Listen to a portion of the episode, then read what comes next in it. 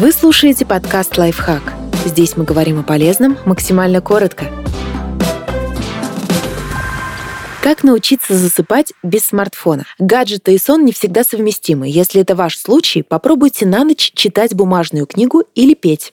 Придумайте себе другой ритуал. Может быть, это чтение, рукоделие, рисование или раскраска, прослушивание музыки или расслабляющих звуков, ведение дневника. Желательно при этом не использовать подсветку экрана. Исследователи выяснили, что тот, кто перед сном читает бумажную книгу, засыпает быстрее, чем тот, кто читает с планшета или другого гаджета.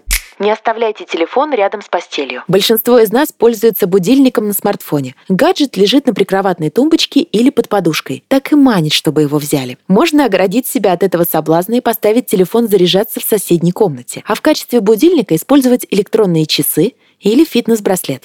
Ограничивайте себя. Врачи рекомендуют за час до сна не пользоваться устройствами со светящимся экраном.